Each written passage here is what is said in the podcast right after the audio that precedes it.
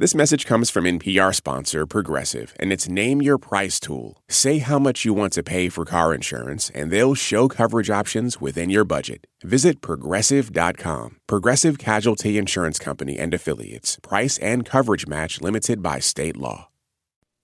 Live from NPR News in Washington, I'm Jack Speer.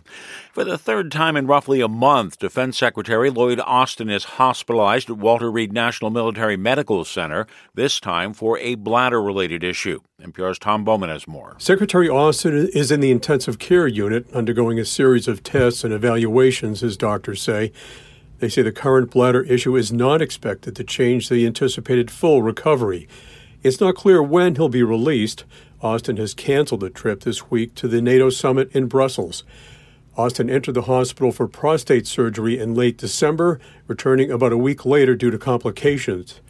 Austin kept those visits secret for a time from the White House and Congress, and a review of the communication breakdown is under review by Austin's office and the Pentagon Inspector General. Tom Bowman, NPR News. Former President Donald Trump is asking the Supreme Court to pause an appeals court ruling rejecting his claim he's immune from prosecution for efforts to overturn his 2020 election loss. Trump's lawyers had indicated they would file an emergency appeal with the court. It comes just days after justices heard arguments over whether Trump should be permitted to remain on the presidential ballot, despite efforts to kick him off for violating a provision of the Constitution that would prevent insurrectionists from running. How quickly the court acts could determine whether Trump could stand trial in a case before the November election. Meanwhile, the fallout from the former president's remarks at a rally, the U.S. should not come to the aid of a NATO ally that fails to meet the bloc's defense spending guidelines, is drawing criticism on the campaign trail.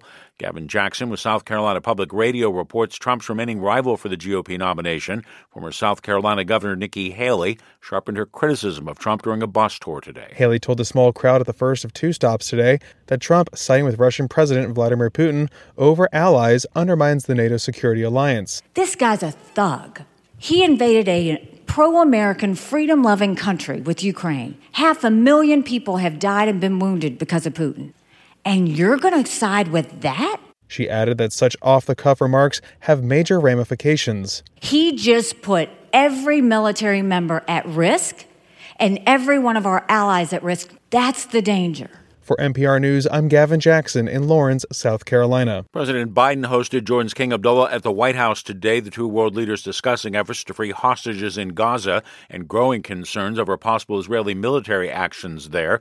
It's the first meeting between the allies since the deaths of three American troops at a U.S. base in Jordan. That attack was blamed on Iran backed militias, which have also been blamed for other attacks against American forces across the Middle East since the start of the Israel Hamas war. Stocks held relatively stable today. The broader market staying near record highs. The Dow was up 125 points. The S&P fell 4 points. The Nasdaq was down 48 points today. You're listening to NPR. Israeli forces made the announcement early today they'd rescued two hostages from a guarded apartment building in Gaza. The raid on the building in the city of Rafah freeing the hostages and also resulting in the deaths of at least 67 Palestinians in airstrikes.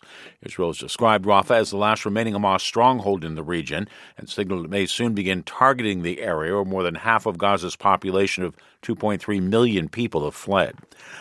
The biggest children's hospital in Chicago has been offline for nearly two weeks now due to a cybersecurity issue. Kristen Schorsch from member station WBEZ reports how that's frustrating for some parents. Lurie Children's Hospital is nationally renowned for treating the sickest, most complex kids. On January 31st, Lurie says a criminal threat led the hospital to take down phones, email, the electronic medical record system, and an online portal where families message with doctors. Lurie set up a call center but the effort hasn't been smooth for everyone. Deborah Land needed a paper order for her daughter to get blood work before an upcoming appointment. Lurie made a, a, big deal about how this was a service they were providing to the families of patients. It's really a black hole. She said she left two messages with the call center and showed up to Lurie twice with a note for her daughter's doctor, but wasn't allowed to leave it. A nurse got in touch with Land five days after she first called. For NPR News, I'm Kristen Schorsch in Chicago. Crude oil futures prices, much like some other areas of the market today, showed only modest movement. U.S. crude was up 8 cents a barrel to end the session at 76.92 a barrel on the New York Mercantile Exchange. I'm Jack Speer, NPR News in Washington. This message comes from NPR sponsor VCU Massey Comprehensive Cancer Center, who, as an NCI designated comprehensive cancer center in the country's top 4%, is unconditionally committed to keeping loved ones in their lives. MasseyCancerCenter.org slash comprehensive.